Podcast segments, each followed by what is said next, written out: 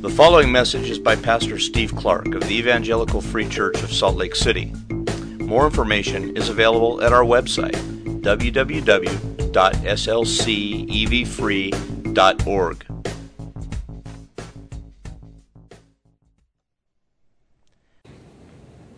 Anybody have an easy button? Anybody want an easy button? You know, the, the little red button that's labeled easy. It's featured in those office supply store commercials. You're going through life, you're facing some task, something's difficult, you press the button, and everything is easy. It's great. I could use one right now. If you have one, let me know. I doubt, though, that few of us really want a hard button. Same button labeled hard. You're going through life, things are going just like you like, everything's going smoothly. Somebody presses the hard button, and then, oh, man, that's kind of tough. In our passage today, Jesus presses the hard button. And when he does so, it becomes hard to take. Not hard to understand. On the contrary, he's quite clearly understood. It becomes hard to take, hard to believe, hard to accept hard to swallow. It becomes apparent that he does not match what people were looking for, that he doesn't come to offer what they came to get. We're going to see in our passage this morning. Today we're returning to the book of John, chapter 6. We left off back in December some weeks ago.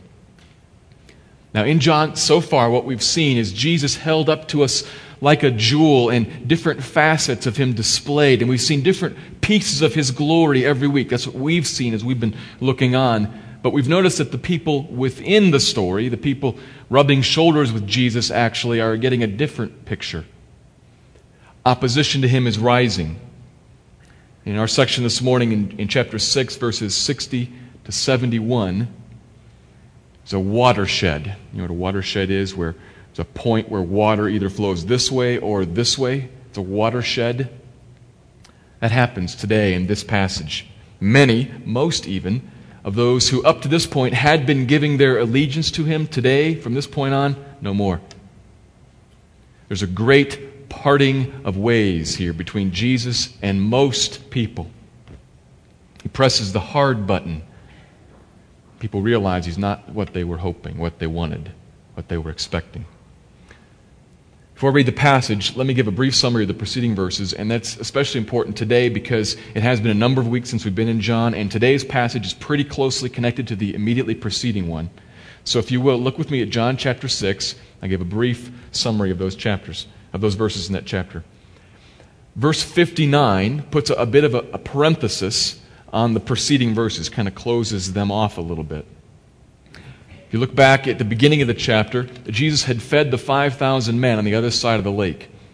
5,000 men, we don't really know how many people there were total there. There were certainly some women and children joined in. But it was a miraculous event. He'd fed 5,000 men in, from just a little boy's lunch two fish, five barley rolls. A miraculous thing, an amazing thing for a couple different reasons. One, the obvious miracle of it, starting with just a little bit of food, ending up with more than you began with, and feeding all these people. Obviously remarkable. But more than that, he had fed this multitude of people in the desert right around the time of the Passover. And that was significant because in doing so, he looked a lot like Moses, who had first fed all the people of Israel in the wilderness right around the time of the first Passover. Doing a very similar thing here, and the people there had seen it. They'd noticed. They'd caught the clue, and they realized Moses, Jesus, wow, Moses was talking about someone with his words, and he was a type. He was a model for something, and Jesus is fulfilling that. I see that in him. And so the crowd got together. They were looking to seize him and force him to be king, their great deliverer to take care of Rome, their, their main problem in their eyes. But Jesus knew what they were after, that they didn't understand him, and so he slips away. And after walking on the water that night, another miracle that we saw there in verses 16 to 21, we see there that he is the I am. Uses that word there for the first time of several times in this chapter. The I am, which is the name of the Lord of the Old Testament.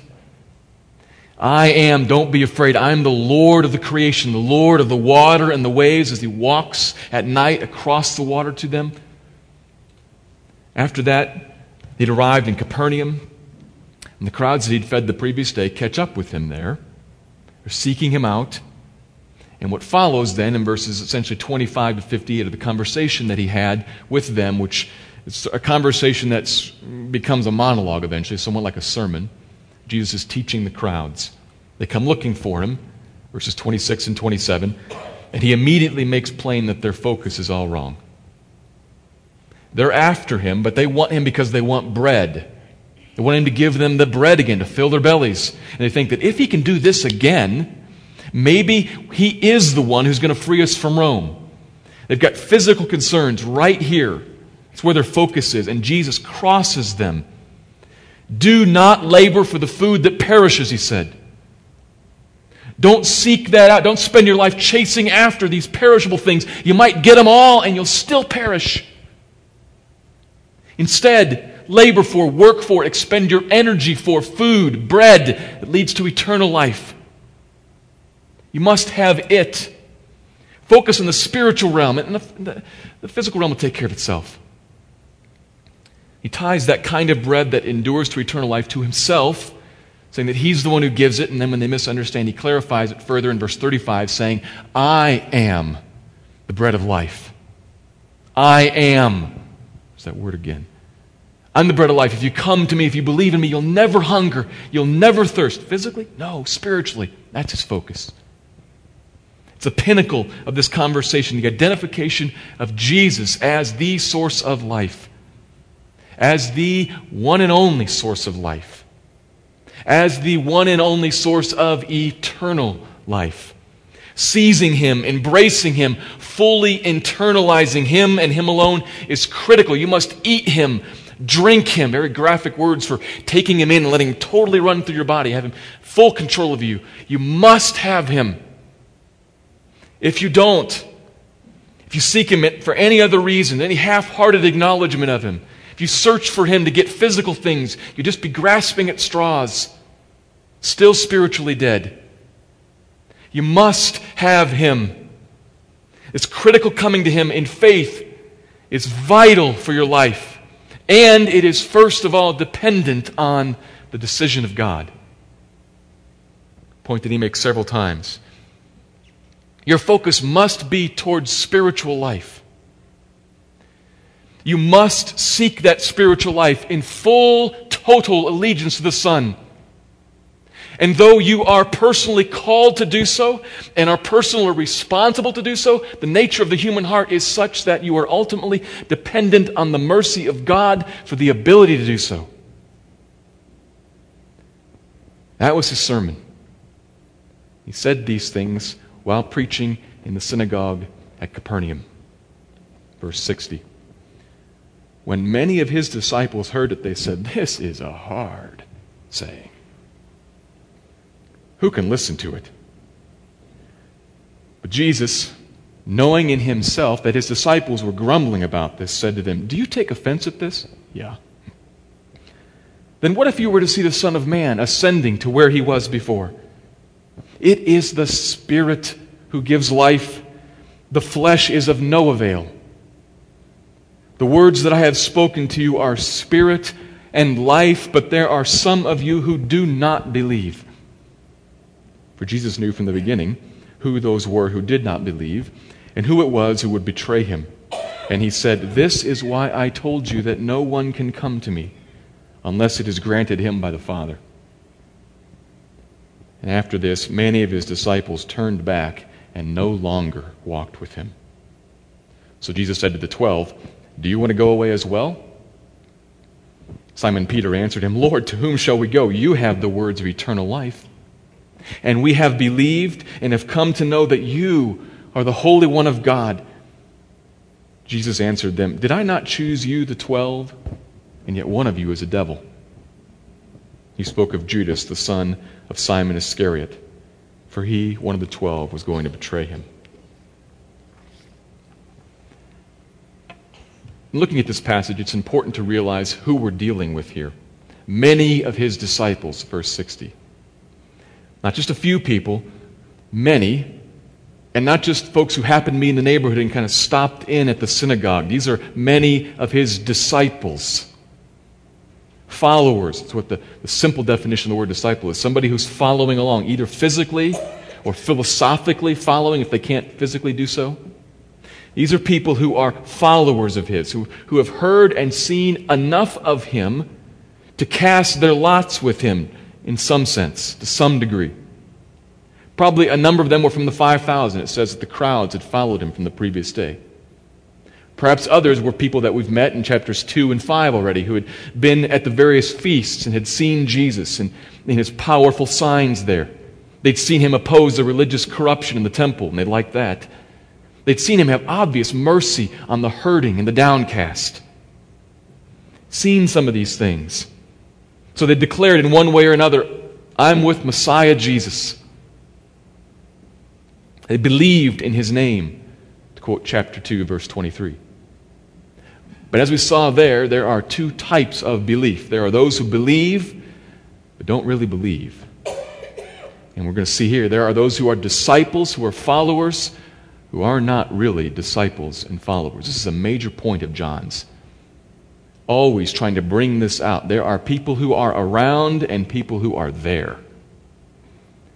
And right now, a large number of folks are going to show their true colors. They heard him teach these things, and their response, verse 60, this is a hard saying. These are hard words. They're not confusing, they're crystal clear. They get it. It's just offensive and hard to swallow. Who can listen to this? Who can believe it? He claims to be the one sent by God, sent down from heaven. Again and again and again, he says that. But don't we know where he comes from? We know his mother and father. He's claiming these things, claiming to have a heavenly origin and authority over all things. And he is utterly insistent on us giving our total, complete hearts to Him, a man walking right here. He claims that He is the only way to have this everlasting relationship with God that He's so intent on pushing us towards. And He rebukes us for, for being concerned about things in our physical lives right here, things that are very naturally concerns of ours. And he threatens us with spiritual eternal death if we don't turn to him. And then he tears away our personal sovereignty, our right to decide. That's about all I can take from this carpenter guy. Who does he think he is, God? Well, Jesus sees into their hearts, knows it within, the text says. There's several points in this passage that bring up the omniscience of Jesus. He knows things. He's not just reading the verbal clues in the room. He knows within what is within them. He knows everything about the true nature of these, quote, followers. So he turns things up a notch, reiterating in briefest form the essence of his sermon. The flesh counts for nothing, it's of no avail. Don't spend your energy seeking things here in the physical world. Real life is given by the Spirit, and it comes through my teaching that I was just saying, that I just finished talking about, that real teaching about me. Those words are spirit, they're about the spiritual realm, and they are life if you embrace them. There's no backing off there, he's repeating it. But still, you don't believe because the Father has not granted it to you to believe. Wow. Verse 65 is pretty tough for some of us to take. I'm not going to say a lot about this. We already talked about it in the previous passage, and we're going to see it again and again throughout the rest of this book. But I do want to make something clear. Please notice that it, it's kind of right there on the surface.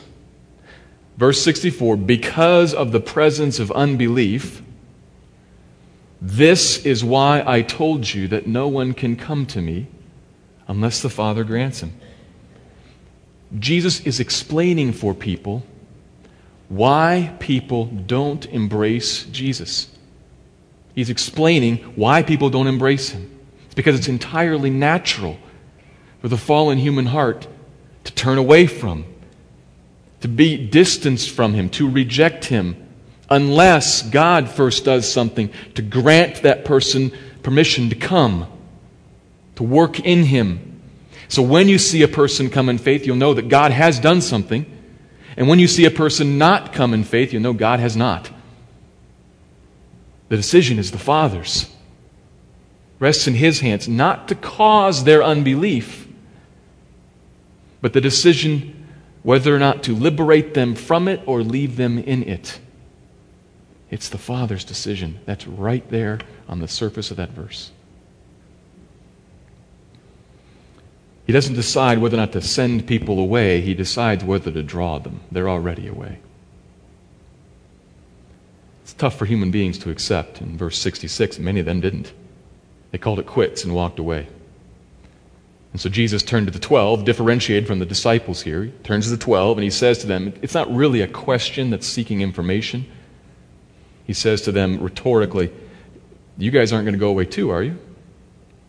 He's kind of calling them out to take a stand here. And Peter answers for the group, as frequently does. Correctly in this case. He doesn't always say that. It's amazing. Peter speaks here. Peter does not know half of what he's talking about, but he gets it right.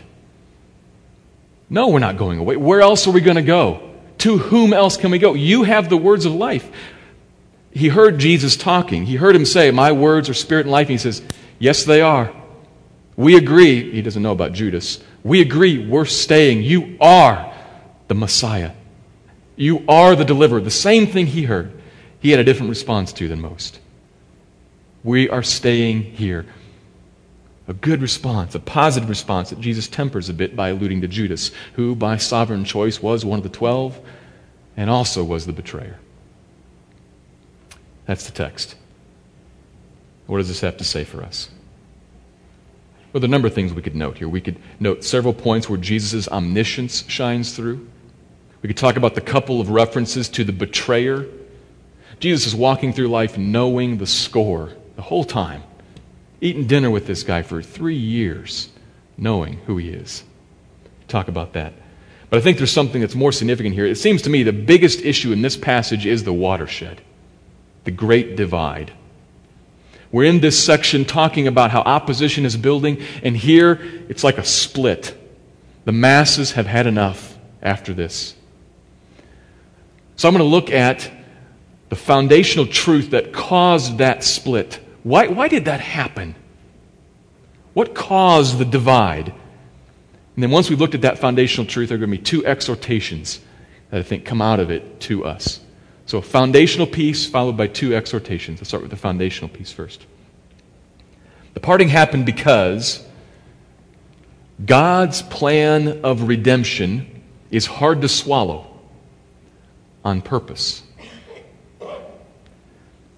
God's plan of redemption is hard to swallow on purpose. The plan of redemption, His vast, long, and wide plan to redeem a people for himself, to deal with sin, to fix his world, all the while glorifying himself. That's the plan of redemption. It is hard to swallow.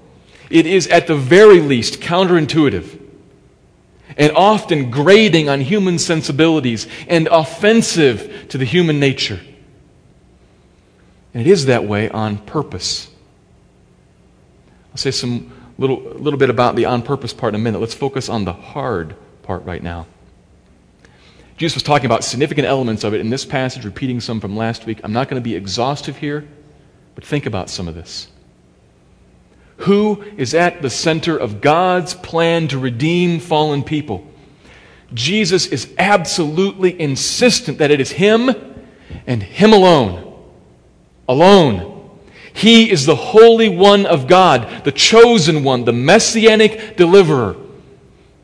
Well, I guess somebody had to be. That, that's okay. But he pushes this. He pushes it, saying, I am. I'm not just a human being God picked, I'm God come in flesh. He's pushing the envelope here. Sent down from heaven. I am not one of you. I am not like you. I am superior to you in origin. I have a unique relationship with God, my Father, not yours. I and the Father are one. In the beginning was the Word, and the Word was with God, and God was the Word. You must not attempt to just give your allegiance to God in heaven while slighting me. That cannot be the case. In order to give your allegiance to God in heaven, you must fully give it to me, he says. Standing right here in front of you, a poor looking man. God come to earth. And they say, What? Don't we know his mother and father? Didn't we play with him at recess and have sleepovers at his house and go on bike rides with him? How in the world can he claim to be my creator, Lord over me? He's from Nazareth. He claims to be the only way. He claims to be God, and that grates on Jewish ears. It's blasphemous, in fact. Well, that grates on modern ears, too. On our modern, multicultural, all inclusive, everything's right, pursue your own way ears.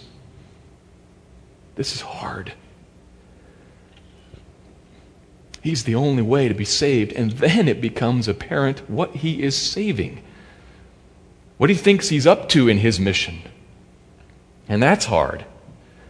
He doesn't intend to save his people physically right now.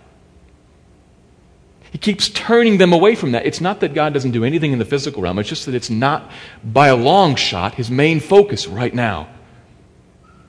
He's after the spiritual realm. He refused to say anything about Rome. He didn't deal with their, their empty bellies. Yes, he healed some people, and, and yes, he fed them once, but he didn't come anywhere near alleviating all of the troubles of the world. Not even close. And in fact, he, he chastised them for claiming that the kingdom should come now in power. He said, No, it's not here yet. Don't labor for perishable things. Instead, focus on the spiritual realm. You have something you need to deal with in here. You need life. That's what I'm here to give, but it's this life. And you're all alike, he says. You, you externally righteous Pharisee, you must be born again from above. You, you externally unrighteous Samaritan woman, you must have living water. Everybody's in the same boat, you and I included. That was his concern. It's not theirs, it's not ours either. We can't see the spiritual realm, but we can see plain as day, right in front of us, child abuse, and poverty, and war, and injustice. And we can see the nice things of life we'd like to have, the nice homes that we'd enjoy living in, the pleasures that seem just out of reach. And who in the world ever heard of a deliverer who doesn't deliver to his people or his people from anything that matters? All this stuff I can see, it matters, and you keep saying no. Let's talk about this other thing that I can't even see. What kind of deliverer are you?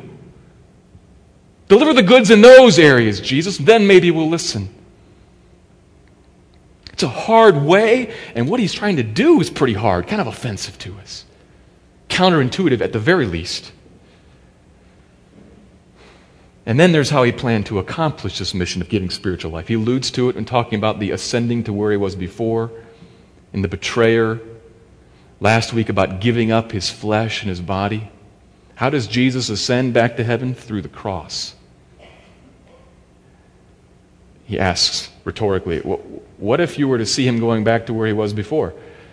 They don't know what he's talking about, but it's not going to be a reassuring thing when they see the alleged Messiah crucified Never.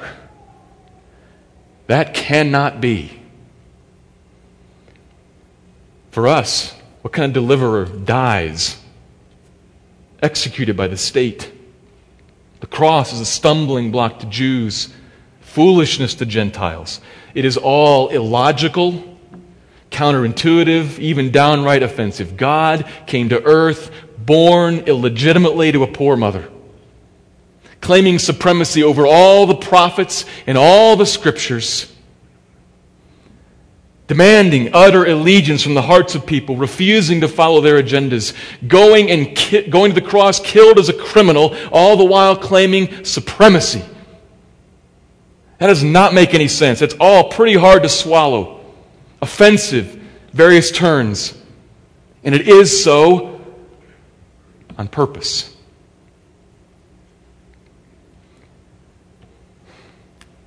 Hope that I can explain this and that you can see this because this on purpose part is, I think, rather significant. It opens up to us something about God, about His nature. It is like this on purpose in order to manifest, to make known, to make clear, to manifest the glorious wisdom of God in designing this plan and the glorious grace of God in moving people to believe it. Let me say that again. It is this way on purpose in order to show off, to declare the marvelous wisdom of God in planning this and the marvelous grace of God in moving people to believe it. Think of what Paul said in 1 Corinthians Jews demand signs, Greeks seek wisdom, and this plan that God came up with thwarts them both. It's foolishness and it's weakness. But in this plan, the foolishness of God is shown to be wiser than the wisdom of men, and the weakness of God is shown to be stronger than the power of men. In this plan, God moves people and what we expect and what we find reasonable. He moves us out of the center and moves Himself right to the heart, right to the middle of all of history, right to the middle of what we most need and most hope for. It happens in this way, a way that I came up with, not that anybody else did. This is preposterous. Who could plan this? Only God. Think about all the world religions, thousands of them. And in a lot of ways, they're vastly different, but at the core, they are all remarkably similar. You're going from somewhere to somewhere else, whether it be physical or metaphysical, and how you get there is dependent on you. God may help you, it's up to you. You work it out, progress. In some way, that's the common thread in all the world's religions because that's what people come up with. This plan is totally different, counterintuitive, offensive, even. It says you can't. You can't gain righteousness with God. You can't get to where you're supposed to go. So God had to come to earth and do it. It's a poster I saw that said, History is full of men who would be God, and it is only one God who became man.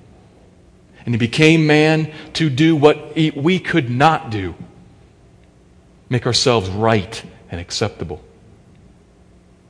This plan puts God at the middle to the glory of God. And actually, that's what we want. We were made to worship something.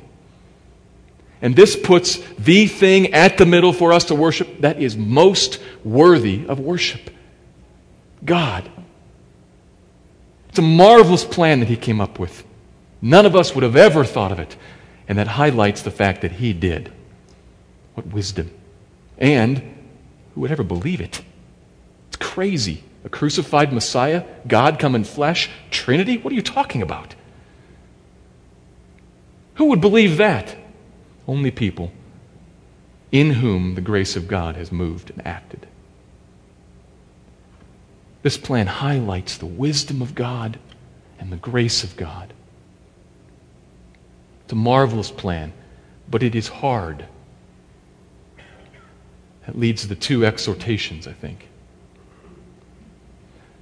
First exhortation, I draw from the response of most people who encountered this hard plan. I'll give it to you as a, as a warning.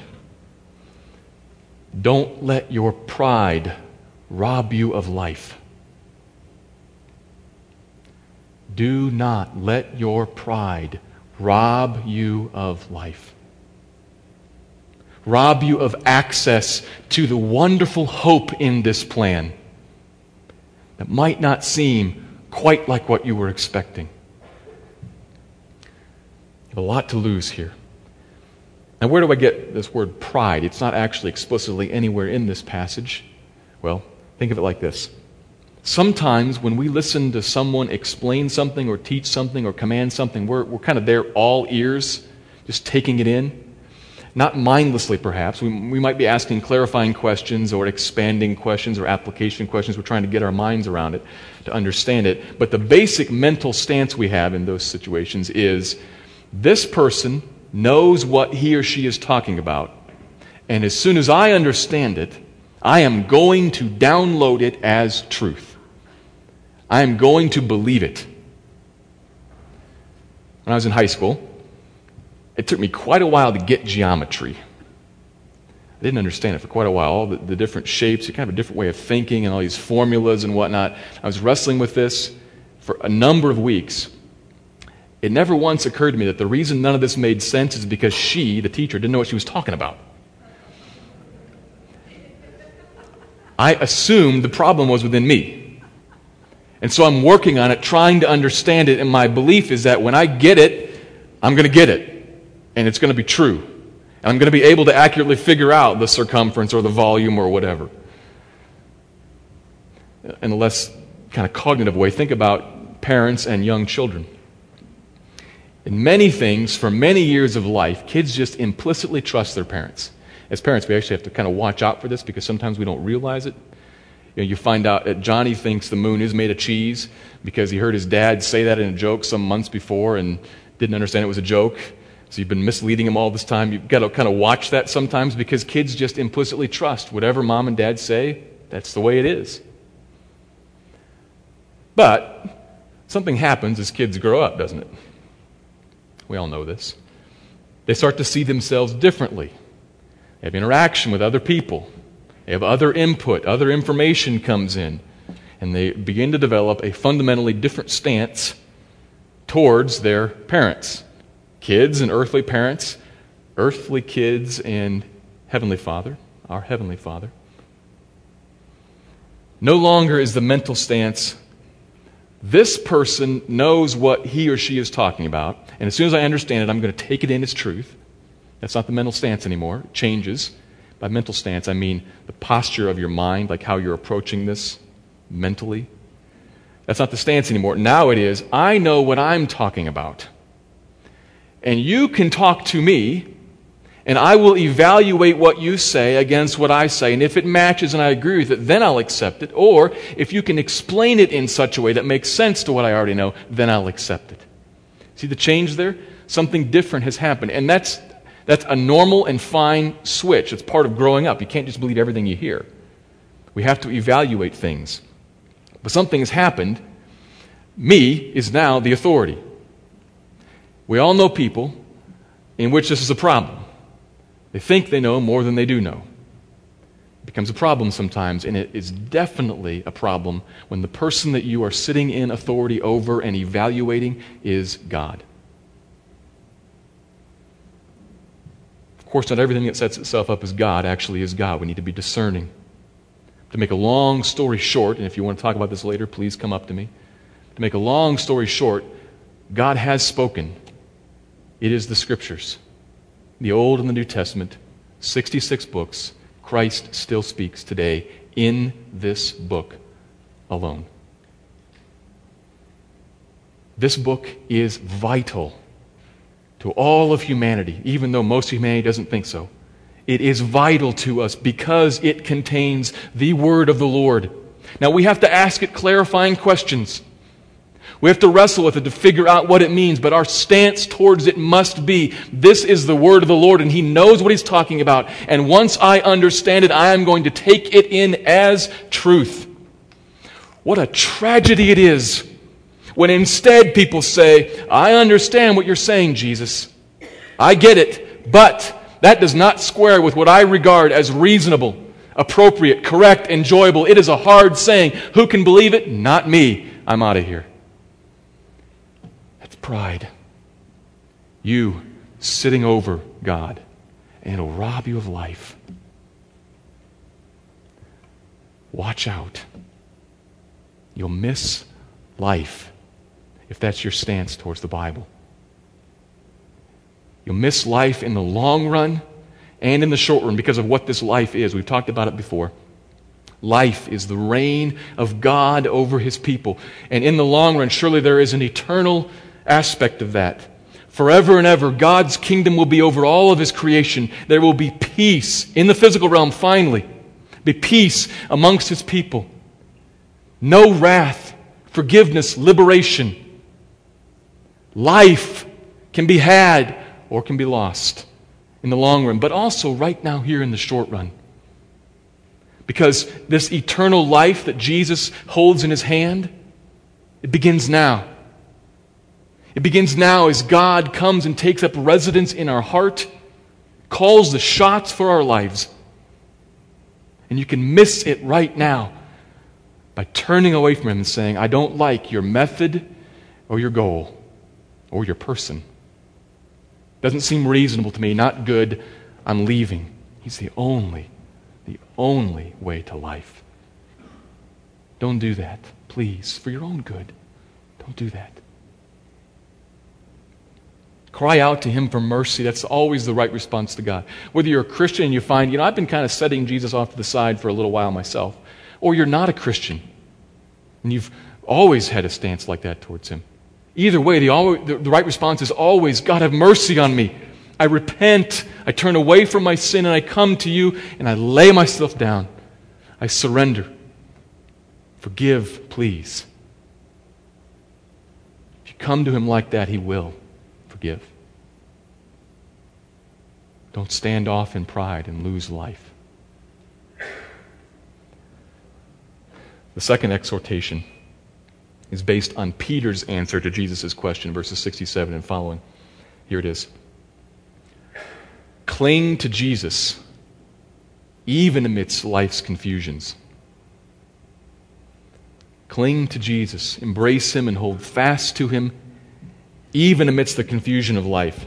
Now, there are a number of different aspects of this vast plan of God's redemption that are causing trouble for different people at different points.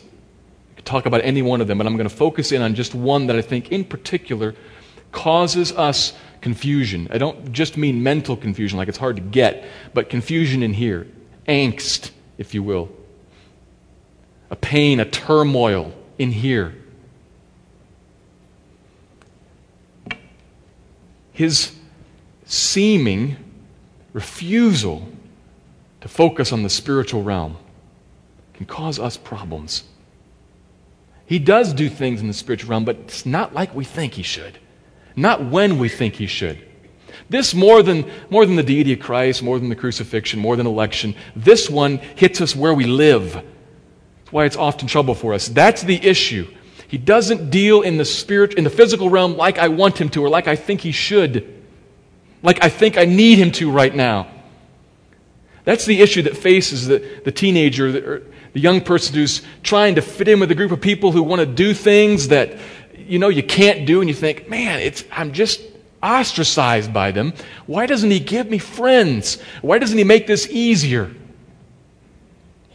It's the issue that an adult faces when he's looking or she's looking for a job and thinking, why doesn't God give me a job? I need a job to provide for my family, provide for myself at least. And I go from job to job to job to job, and nothing sticks, and he doesn't seem to be coming through.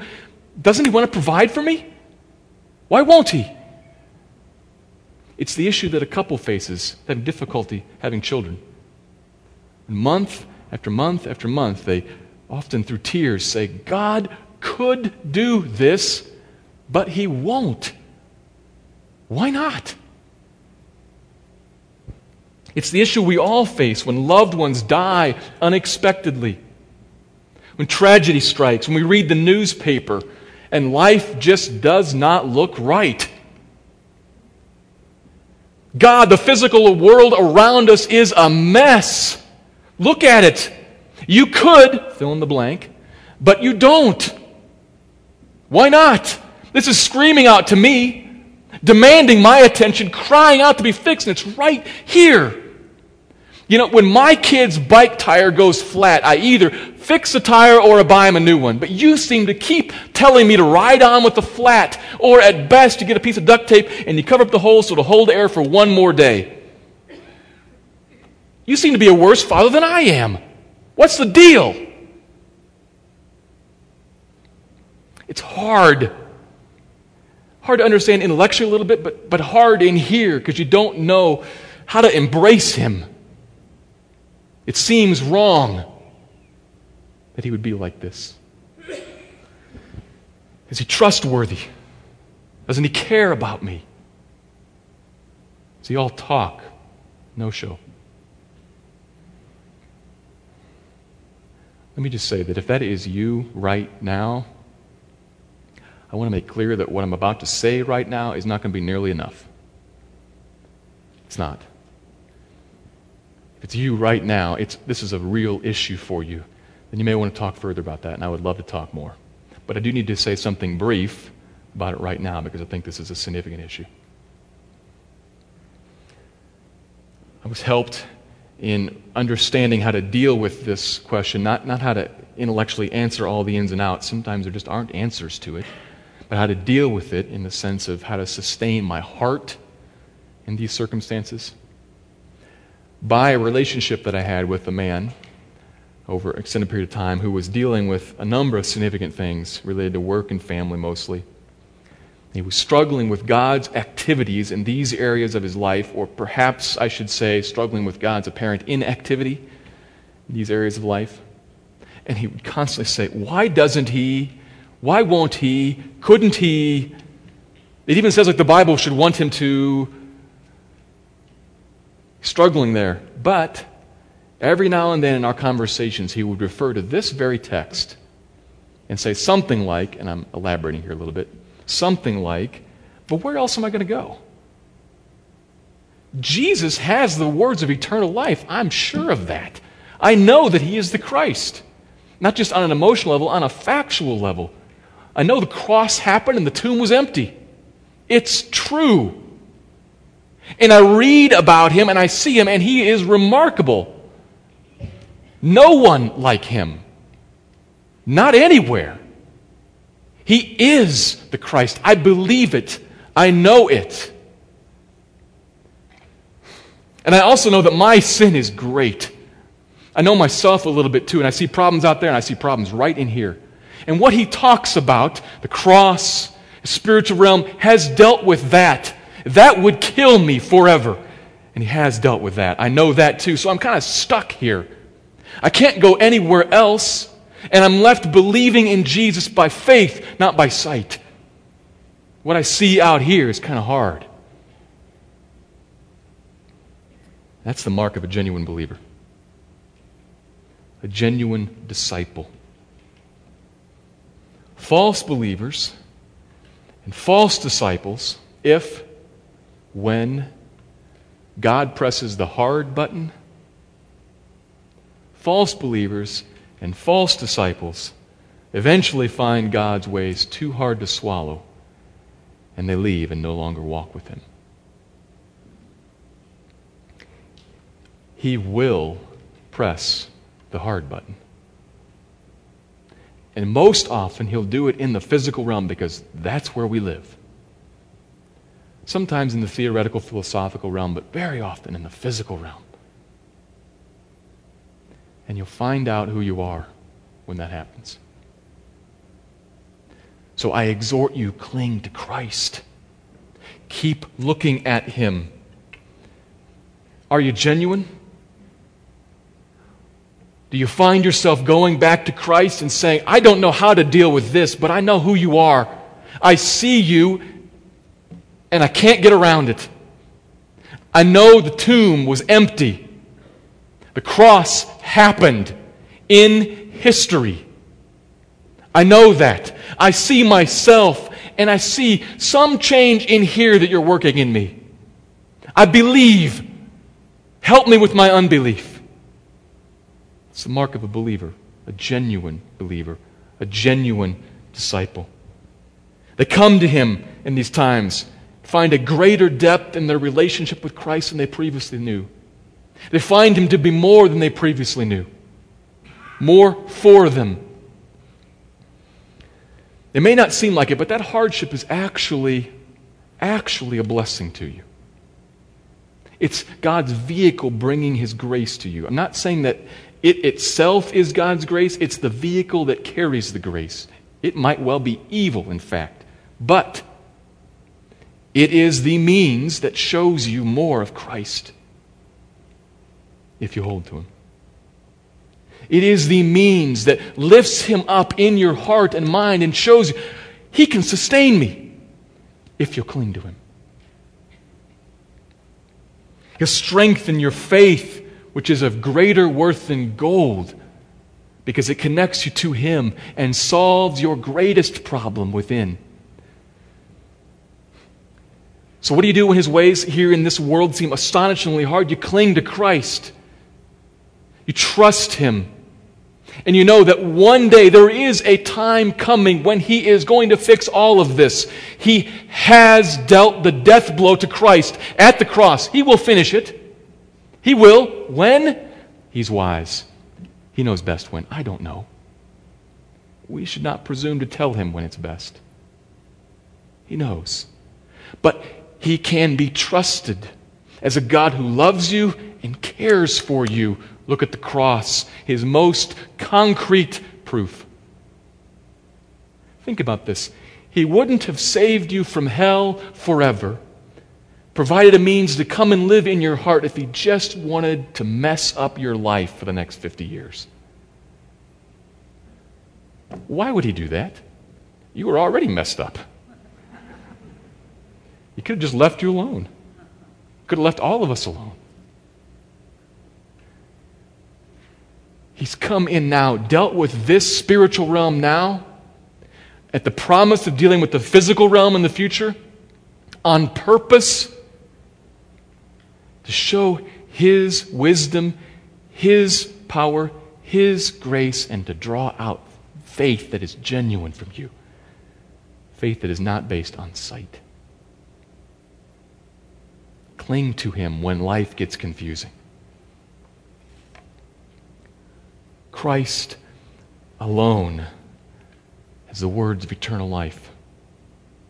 His words are spirit and life. Trust them, trust Him, and live. We're going to transition to communion. In doing that, I, I want to provide an opportunity for you to think and to pray to repent if you need to of where pride has kept you away from Him, to talk to Him about what the hardship that you're dealing with is right now and seek help, fight to cling to Him, ask Him for grace, thank Him for the cross. Pray, and I'll close us off and move us into communion in a minute or two.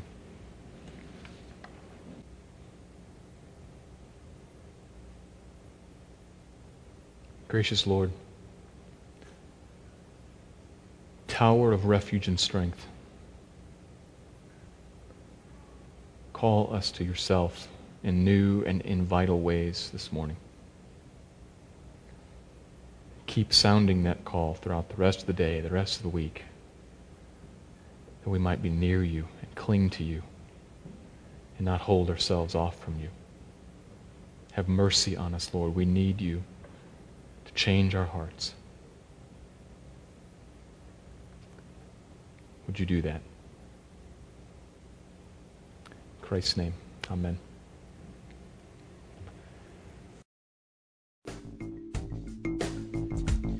Thank you for listening to this message by Pastor Steve Clark of the Evangelical Free Church of Salt Lake City in Salt Lake City, Utah. Feel free to make copies of this message to give to others, but please do not charge for these copies or alter the content in any way without permission.